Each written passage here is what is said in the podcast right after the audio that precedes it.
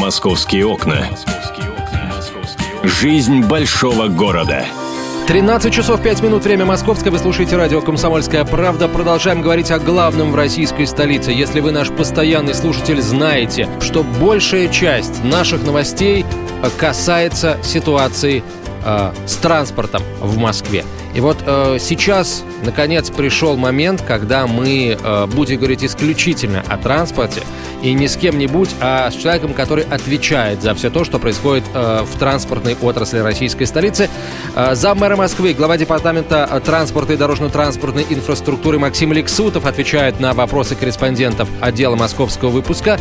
Это Олег Адамович и редактор отдела московского выпуска Андрей Рябцев. «Московские окна». Наши гости.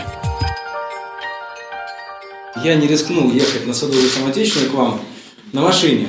Поехал на метро. Это все-таки основной вид транспорта сегодня становится в Москве. И в будние дни там тоже случаются теперь уже пробки. Что планируется делать в ближайшее время, чтобы эту ситуацию как-то разрулить, что называется?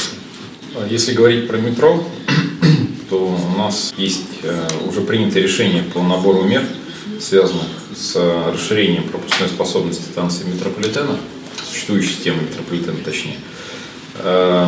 Первое, что мы сделали в две тысячи одиннадцатом-две тысячи двенадцатом году, мы постарались запустить поезда максимальным графиком, то есть с минимальным интервалом движения, с тем, чтобы это были не только пиковые часы, а расширили так называемый пик. То есть если раньше поезда ходили с максимальной интенсивностью с семи тридцати до девяти тридцати, то мы приняли решение, что поезда ходят с шести тридцати до одиннадцати часов.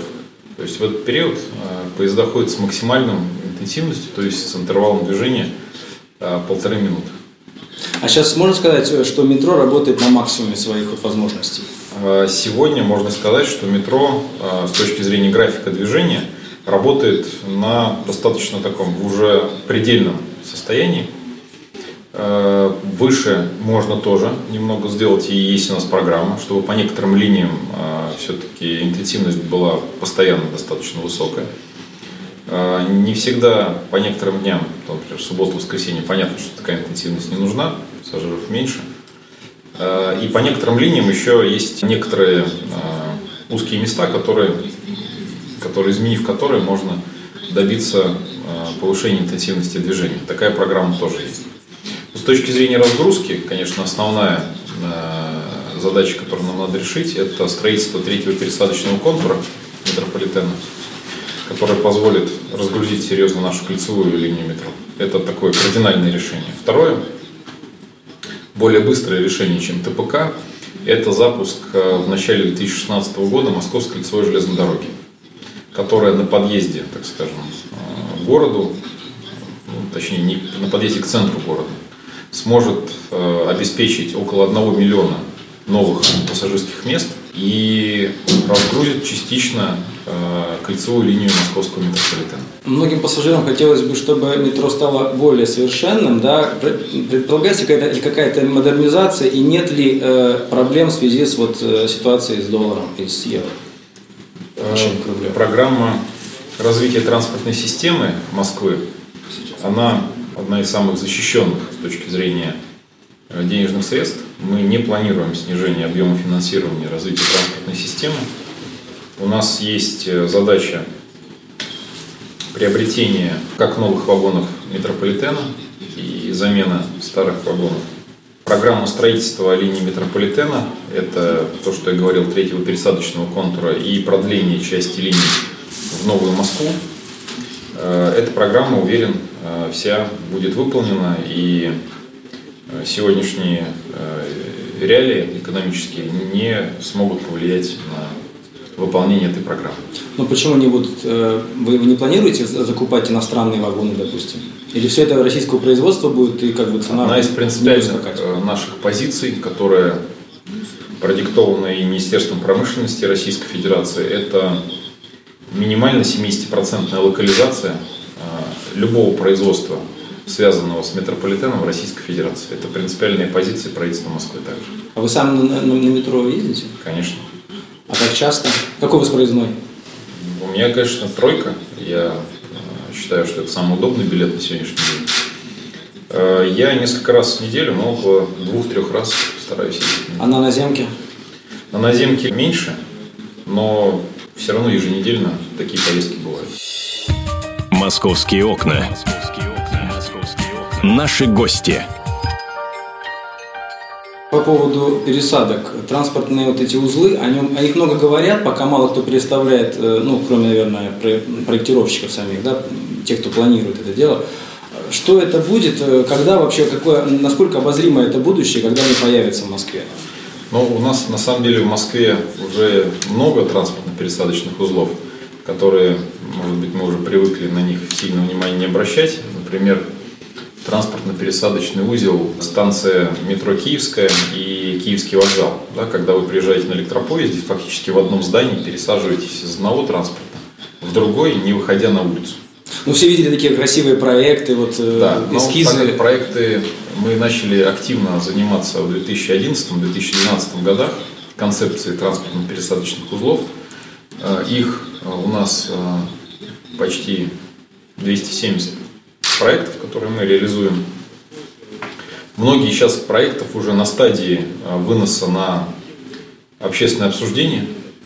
Это и проекты Московской кольцевой железной дороги, это пересадка именно внутри. Это проекты и по действующим э, линиям метро, которые мы хотим сделать более комфортную пересадку внутри. Э, и это проекты, связанные с строительством новых станций метрополитена, чтобы сразу предусмотреть на этапе строительства э, новых станций метро комфортную пересадку на другие виды транспорта. И строительство перехватывающих парковок, в том числе, концепция это предусмотрена. Появятся э, вот уже проекты реализованные, я думаю, что в две тысячи семнадцатом - две тысячи восемнадцатом годах. Сейчас небольшая пауза, далее короткая реклама и выпуск новостей, о продолжении интервью с Максимом Ликсутовым через несколько минут. Московские окна. Историю пишут победители, они же ее и фальсифицируют. Я Николай Сванидзе. Я расскажу вам, как все происходило на самом деле. Я выбрал самые яркие и важные исторические события года, а также вроде бы незаметные, но значимые факты, которые оказали влияние на ход истории. Один год из жизни России глазами ее жителей. Документальный сериал «Исторические хроники» с Николаем Сванидзе. Слушайте на радио «Комсомольская правда». Московские окна. Жизнь большого города. Я сразу передаю слово коллегам Олегу Адамовичу и редактору отдела московского выпуска Андрею Рябцеву, которые общаются с главой департамента транспорта Москвы Максимом Ликсутовым. Московские окна. Наши гости. Ну, теперь любимый вопрос про пробки. Угу. По вашим последним замерам, как ситуация изменилась? Э, в сравнении с прошлым годом? По сравнению с прошлым годом ситуация у нас э, улучшилась э, в Садовом и Бульварном кольце. Скорость движения увеличилась на двенадцать процентов. И немаловажный факт – это снижение количества дорожно-транспортных происшествий на шестьдесят четыре процента. Mm. Но, тем не менее, очень сильно бьются люди, и такие страшные аварии происходят почти каждый месяц. И они происходят, как правило, на таких магистралях, которые довольно быстро едут в сравнении с остальными.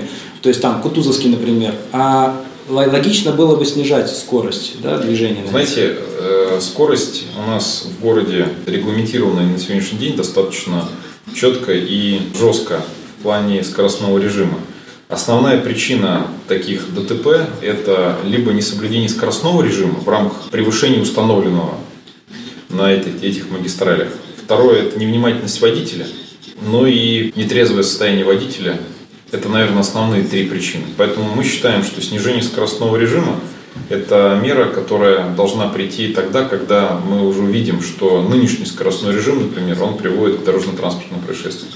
К сожалению, это не главный фактор сейчас, поэтому наша позиция здесь такая, и она поддержана органами ГИБДД, что надо сначала научиться выполнять установленные регламенты режим сегодняшний, потом перейти к обсуждению каких-то других мер, направленных на снижение аварийности. Действительно, вы правы, фактор снижения скоростного режима, особенно на магистралях или на улицах с большим движением пешеходов, это мера, которая оправдала свое введение. И действительно количество дорожно-транспортных происшествий снижается. И правительство Москвы именно подходит очень персонально к каждому так называемых очагов аварийности. И мы вместе с коллегами из ГИБДД по каждому из такому очагу аварийности принимаем конкретное решение. В некоторых случаях действительно, особенно в центральной части города, целесообразно снижение скоростного режима. И мы к лету, когда возрастает поток движения пешеходов и велосипедистов, мы планируем определенные мероприятия, связанные с снижением скоростного режима. Но это будет происходить совершенно локально, иметь точечный характер. Московские окна. Наши гости. Когда мы обсуждаем движение в городе, надо все-таки брать во внимание и количество автомобилей у жителей Подмосковья, потому что мы находимся, так сказать, в одном московском транспортном узле. Так вот, у москвичей и у жителей Подмосковья в общей сложности около семь миллионов личных автомобилей. В среднем в Москве в течение дня передвигается около трех миллионов машин. Но при этом, если количество автомобилей в конкретную минуту больше на дорогах, в движении находится больше пятисот тысяч, то транспортная система Москвы, она вполне способна это количество машин пропустить через свою улично-дорожную сеть. Если количество автомобилей превышает пятьсот тысяч, то мы получаем пробки на дорогах, потому что пропускная способность дорог, она меряется, ну, математическими методами. Так вот, пятьсот тысяч – это важная цифра. Так вот, за две тысячи четырнадцатый год количество личных автомобилей у жителей Москвы и Подмосковья увеличилось на двести пятьдесят тысяч. К двадцатому году количество автомобилей увеличится еще на полтора миллиона. При этом, даже с учетом нашей программы строительства дорог внутри Москвы, а мы стали строить в две тысячи четырнадцатом году в четыре раза больше, чем в две тысячи десятом году, с учетом такого роста автомобилизации, даже с учетом кризисных явлений в экономике и непростой экономической ситуации, мы считаем, что количество приобретаемых автомобилей будет, ну, примерно постоянно. То вы понимаете, что дорожное строительство в Москве, оно, во-первых, лимитировано тем, что мы не можем себе позволить там серьезно расширить улично-дорожную сеть в центре города. Жители не поддерживают вопросы расширения серьезной улично-дорожной сети. Или, например, перевод части парков, ну, там, как парка Горького, вряд ли кто-то согласится взять и закатать его в асфальт.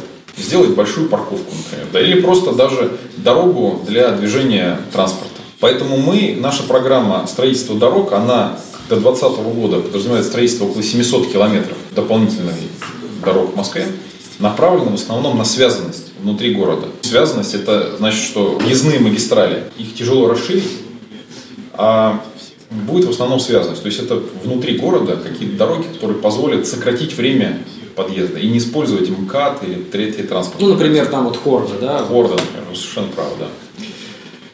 Так вот, с учетом роста автомобилизации и невведением ограничительных мер, таких как парковка, мы просто остановимся в огромной пробке. Если вы помните, одиннадцатый двенадцатый год, даже десятый одиннадцатый год, на дорогах было время на МКАДе, на Садовом кольце, когда, ну, знаю, кольцо замыкалось, и мы стояли в такой пробке. Стояли, бывало, не по несколько часов. Сейчас мы от этого уже отвыкли. Так или иначе, таких явлений э, бывает, если какие-то уж совсем природные факторы, либо какие-то общественные мероприятия проходят. Тогда такое бывает, и то это крайне редко. В моей памяти за четырнадцатый тринадцатый год таких случаев не было вообще. Поэтому то, что мы добились для автомобилистов, я думаю, это бесспорный уже, ну, факт, который видят все. В центре города ездить стало легче. Такого хаоса и анархии, который раньше был, с парковками, с брошенными машинами, с использованием улично-дорожной сети не для проезда, а как гаража для автомобилей, такого уже нет. Вот мы подошли к самой болезненной теме, так называемым зеленым крокодилом. Вы наверняка читаете соцсети и видите, сколько негатива по отношению к системе эвакуации. Но вот ситуация, смотрите, в Перово. После десяти вечера уже невозможно во дворе встать, приходится вставать вдоль дорог. А вот когда придет и туда тоже платная парковка, то тогда получается, куда девать машину?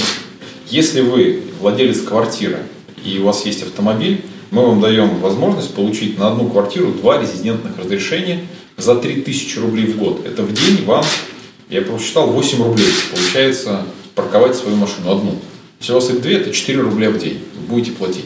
А действительно ли есть намерение до МКАДа дойти с платной парковкой? С двадцать пятого декабря у нас парковка расширяется внутри третьего транспортного кольца. девяносто пять процентов улиц, которые попали в зону расширения, продиктованы сами, самими местными жителями, муниципальными депутатами, общественниками разного формата, с которыми мы активно эту тему обсуждаем. Соответственно, мы вместе с жителями проходим эти улицы, смотрим, где надо сделать парковку платную, где не надо сделать парковку платную. Парковка в основном придет туда, платная, где есть точки притяжения, которые крайне важны для движения в этом районе. Из всех улиц легко сделать гараж, но тяжело сделать так, чтобы вы утром могли спокойно сесть на свою машину и доехать, например, до центра города. Поэтому мы э, говорим о чем? Что парковка платная должна быть у мест концентрации торговых центров, бизнес-центров и объектов транспортной инфраструктуры, такая как станция метро. И по возможности мы делаем перехватывающие парковки у станции метро. Их уже около семь тысяч таких мест. Она бесплатная для тех, кто пользуется метро, имеет билет туда и обратно. Тогда вы ничего не платите в течение дня. Мы будем на этих участках строить там парковку вторым ярусом, третьим ярусом. У нас сейчас парковки около станции метро перехватывающие, все плоскостные, да. То есть они на земле. Как только мы видим, что парковка пользуется спросом, и на ней ставят автомобили москвичи и жители Подмосковья, мы принимаем решение, вот уже некоторые такие решения приняты, что в следующем году будем строить второй ярус, третий ярус, с тем, чтобы увеличить количество мест на перехватывающей парковке. Сейчас вот работает приложение очень удобное для парковки, для оплаты парковки. Но, к сожалению, не все ей пользуются, ну, то, что у нас люди так довольно инертные. В основном там эс эм эс-ками, да, оплачивают, и часто очень ошибаются. Очень Нет, много... не в основном, я могу сказать, больше половины всех оплат парковки проходит через мобильное приложение, и доля мобильного приложения постоянно растет. Во-вторых, через мобильное приложение можно посмотреть, какие у вас есть штрафы по линии ГИБДД и АМПП, ну, всех, так сказать, городских структур. Можно оплатить штраф, можно пополнить свой расчетный счет, можно посмотреть историю транзакций, которые вы делали. Эти функции очень удобны, они продиктованы во многим самими жителями, которые нам давали предложение по доработке нашего мобильного приложения. И мы его будем постоянно дорабатывать и в две тысячи пятнадцатом году. Через СМС, вопрос, который вы задали, мы действительно, некоторые есть сбои в работе э, данной системы оплаты. На девяносто пять процентов это сбои за счет наших мобильных операторов. Мы с ними постоянно ведем диалог об увеличении качества связи в городе Москве, потому что от этого страдают не только те, кто оплачивает парковку, но и простые жители, и пешеходы, и велосипедисты, и все, кто пользуется мобильным телефоном. Да, им все равно, в общем, кто там виноват, они, главное, да, что значит, получается крайне они, и но... потом очень сложно это оспорить. Нет, оспорить это не сложно. Когда мы видим, все равно в системе нашей регистрируется ваша попытка отправить СМС. Если мы понимаем, что вы отправили СМС или пытались его отправить в какой-то период времени, то есть вы хотели оплатить парковку, мы всегда по таким решениям принимаем сторону автомобилиста, и штраф такой, если он даже выставлен, его аннулируем. И таких случаев очень много, когда мы пошли именно таким путем.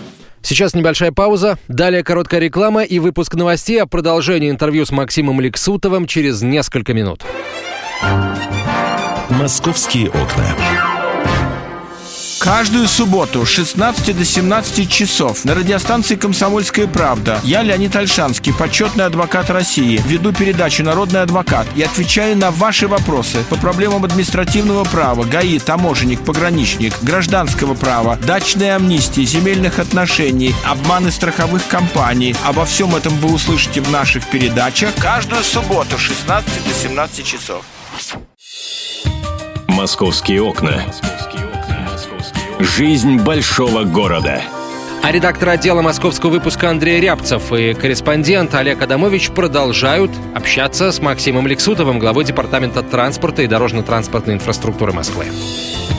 Московские окна. Наши гости. Мэрия, я знаю, давно мечтают о том, чтобы пересадить часть автомобилистов на общественный транспорт. Но вы же, наверное, понимаете, что это такая психология вот, российская чисто, да? Ну, не только чисто российская, а может быть это... В общем, не, не европейская точно. Лучше я постою три часа, четыре часа в пробке, но зато комфортно, и мне никто не будет ноги отдавливать в метро. Вот как с этим быть? Как, как Знаете, мы делали в прошлом году опрос автомобилистов, где мы задавали ряд вопросов, направленных на то, понять, какое количество автомобилистов при каких условиях готовы пересесть на городской транспорт. Могу вам сказать, что примерно двадцать пять процентов автомобилистов из трех миллионов, которые ездят по дорогам города каждый день, сказали, что они при ряде условий готовы пересесть на городской транспорт. И мы э, видим, например, что одним из главных показателей является скорость движения и предсказуемость времени в пути. Для тех, кто рассматривает вопрос пересадки на метро, один из факторов самых важных был комфорт в пути, то есть это загрузка вагона. Это очень большая и хорошая основа для создания наших приоритетов внутри, чего мы хотим делать. Но могу вам сказать, что сколько бы мы автобусов не купили новых, а мы купили за последние годы около четыре с половиной тысячи автобусов. Парк Мосгортранса, нашего городского перевозчика, один из самых молодых в Европе. Но так как автобус ездит, у нас не везде есть выделенные полосы, автобус едет в общем потоке автомобиля. Если стоит весь поток, стоит и автобус. И у нас уже на сегодняшний день на тридцать процентов автобусов больше, чем нужно в городе, подобном Москве, если движение будет более-менее нормально. Если у нас при свободном движении, например, автобус бы делал пять рейсов, сейчас он делает три. То есть, если ситуация на дороге несколько станет лучше, то у нас уже есть достаточное количество новых автобусов, которые смогут создать дополнительные пассажирские места. Московские окна. Наши гости. Еще грядет реформа маршруток. Что изменится? Значит, мы приняли в правительстве Москвы очень серьезную реформу системы управления городским наземным транспортом. Мы сохраняем долю рынка для частных компаний в Москве. Сейчас она примерно тридцать процентов. Она и останется тридцать процентов. Итогами этой реформы станет следующее. Первое. До конца следующего года у нас в городе останутся только городские билеты. Это значит, что те тарифы, которые есть у нашего городского перевозчика, будут распространяться на весь, без исключения, наземный транспорт. В ряде маршрутов, в ряде случаев это позволит снизить стоимость проезда на тридцать процентов. Это первое. Второе. Все пенсионеры, малообеспеченные люди, многодетные родители, ветераны Великой Отечественной войны, герои Российской Федерации смогут пользоваться всеми своими льготами без исключения во всех видах городского транспорта.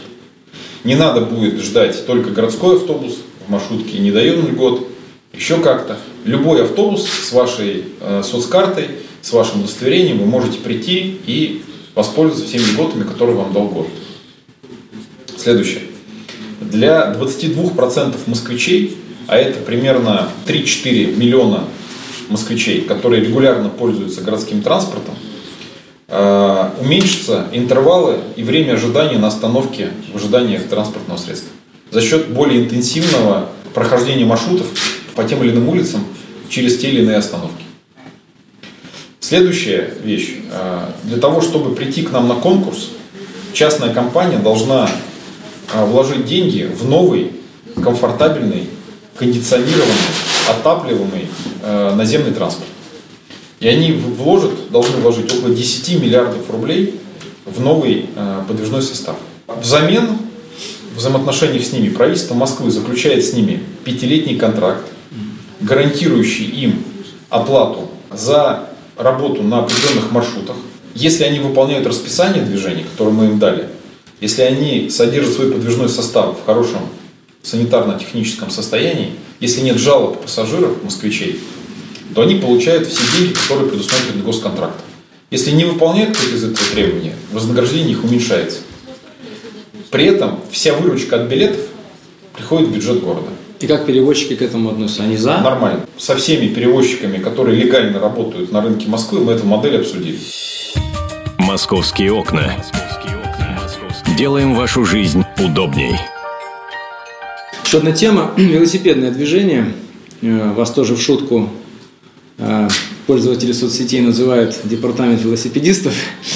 Угу. Вот. Ну, а вот... Наверное, те, которые мало пользуются велосипедом, а те люди, которые много пользуются велосипедом, называют нас департаментом автомобилистов. Это точно. Считая, что мы мало делаем, наверное, для велосипедного движения. Вы лично верите в то, что Москва может хотя бы отдаленно напоминать Копенгаген, да, чтобы ездили на работу люди на велосипедах, чтобы оставляли машины? Или это недостижимая мечта и только... Вы знаете, могу вам э, следующую вещь сказать, что мы начали, вы знаете, в городе в прошлом году развивать систему городского велопроката. Так вот, если сравнить количество пользователей этим велопрокатом, в две тысячи тринадцатом и две тысячи четырнадцатом годах увеличили, в этом году количество пользователей стало на двести процентов больше. Городским велопрокатом на двести процентов. А кто пользуется, мерили? Это гости Конечно. Столицы или сами москвичи? Это молодежь в основном. Это э, возраст от двадцати до тридцати пяти лет. Это основной костяк. Есть люди, которые и за пятьдесят лет, и есть некоторые, которые за шестьдесят лет. Э, это первое. Второе. Когда мы э, делаем опросы и анализы, с какими целями люди берут велосипед, москвичи, то для нас отрадный факт, что если в две тысячи тринадцатом году доля москвичей, которые брали велосипед для поездок в рабочих целях, ну то есть когда вам надо куда-то доехать, в магазин, по какому-то делу, не, точнее не с точки зрения просто прогулки на велосипеде, то если количество в прошлом году было примерно восемнадцать процентов вот этих именно поездок с точки зрения транспорта, то в этом году этот показатель уже стал в два раза больше. То есть в два раза больше москвичей стали использовать городской велосипед для поездок по каким-то делам. Конечно, я не верю в то, что велосипед будет таким панацеей от решения транспортных проблем в Москве. Скорее всего, это не произойдет. Но э, с тем, чтобы какая-то часть москвичей, которым нравится велосипед, которым э, удобно подъехать и его использовать, оно должно найти свою нишу и использовать велосипед в транспортных целях. Но еще раз повторю, мы никогда не делали ставку на то, что велосипед – это какое-то панацея или лекарство от решения э, пробок в Москве. Раз уж заговорили о Дании, есть ощущение, что вам перестала нравиться Европа, и сейчас департамент и вообще мэрия смотрит в основном на азиатские города, крупные мегаполисы. Вы вот были в Сингапуре недавно. Как, что оттуда хотелось бы привнести в Москву, что впечатляет? Знаете, мы открыты к любым самым лучшим опытам, практикам, которые э, крупнейшие мировые мегаполисы используют у себя в транспортной системе. Мы одинаково смотрим и на Европу, и на Америку, и на Азию. В Китае, Пекине и Шанхае есть очень жесткие ограничительные меры по использованию машин. В некоторых городах там, например, въезд э, из четных, нечетных автомобилей. В Сингапуре самая жесткая система по использованию личного транспорта. И платный въезд – это всего лишь айсберг тех огромных мер запретительных, связанных с владением личной машины. Там вообще нельзя купить машину, если у вас нет парковочного места. И там жесткое квотирование количества автомобилей, которые может себе страна позволить. Европа пошла несколько по другому пути. Америка пошла по строительству максимальному улично-дорожной сети. Там доля дорог, которые приходится на личный автомобиль, в пять раз больше, чем в Москве. А в некоторых городах и в шесть, и в семь раз больше, чем в Москве. Поэтому нам важно быть открытыми, важно брать самое лучшее и важно избежать тех ошибок, которые делали другие города при решении транспортных проблем. Мы считаем, что вот в Сингапуре одна из самых эффективных интеллектуальных транспортных систем с точки управления зрения дорожным движением. Два дня назад у нас был в гостях один из руководителей Сингапура. Мы ему продемонстрировали свой центр управления дорожным движением, который у нас создан уже в Москве. И как он ему? Он сказал, что по уровню технического оснащения, по уровню ай ти решений, которые мы используем, мы находимся в одинаковой позиции, как и по Сингапуру. А по некоторым из них даже его опережаем. Вопрос только один до конца. Это соблюдение правил дорожного движения. Мы можем сколь угодно качественно управлять светофорными объектами, но если люди выезжают на занятый перекресток, выезжают за линию, да, стоп-сигналов, к сожалению, никакая транспортная ай ти система не может ничего сделать с такими нарушениями. Поэтому уважение на дорогах, наше с вами взаимное, оно является залогом того, насколько мы эффективно будем управлять дорожным движением и обеспечим качественную работу городского транспорта. Спасибо большое коллегам и Максиму Ликсутову, главе департамента транспорта. Интервью с московским министром читайте на нашем сайте ка пэ точка ру. Все новости, опять же, на нашем сайте ка пэ точка ру. И каждые четверть часа в прямом эфире информационных выпусков на радио «Комсомольская правда». «Московские окна» закрываются до одиннадцати утра завтрашнего дня. «Московские окна». Полная картина происходящего у вас в кармане. Установите на свой смартфон приложение «Радио Комсомольская правда». Слушайте в любой точке мира. Актуальные новости, эксклюзивные интервью, профессиональные комментарии. Удобное приложение для важной информации. Доступны версии для iOS и Android. «Радио Комсомольская правда». В вашем мобильном.